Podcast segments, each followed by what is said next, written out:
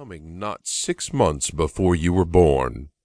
He grabbed the dark green book from the nearest bookcase and opened it to a certain page.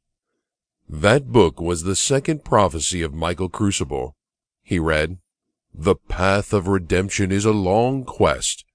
Two wizards give an elven gypsy another breath, and the historian will rise.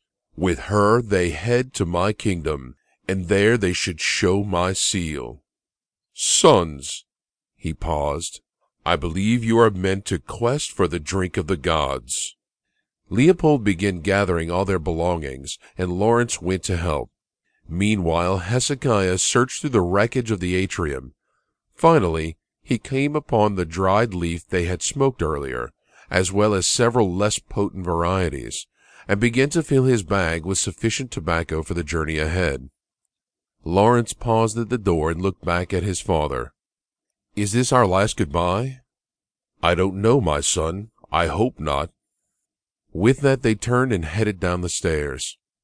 Lawrence hesitated and looked up at the sky.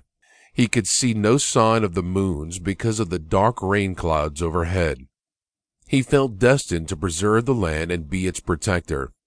In his thoughts, he was concerned for his mother and wanted to forego the quest to ensure she was safe. This decision was tearing him up inside. Father, after hearing your words, I feel compelled, as if I have started down some path. I think the elves were right.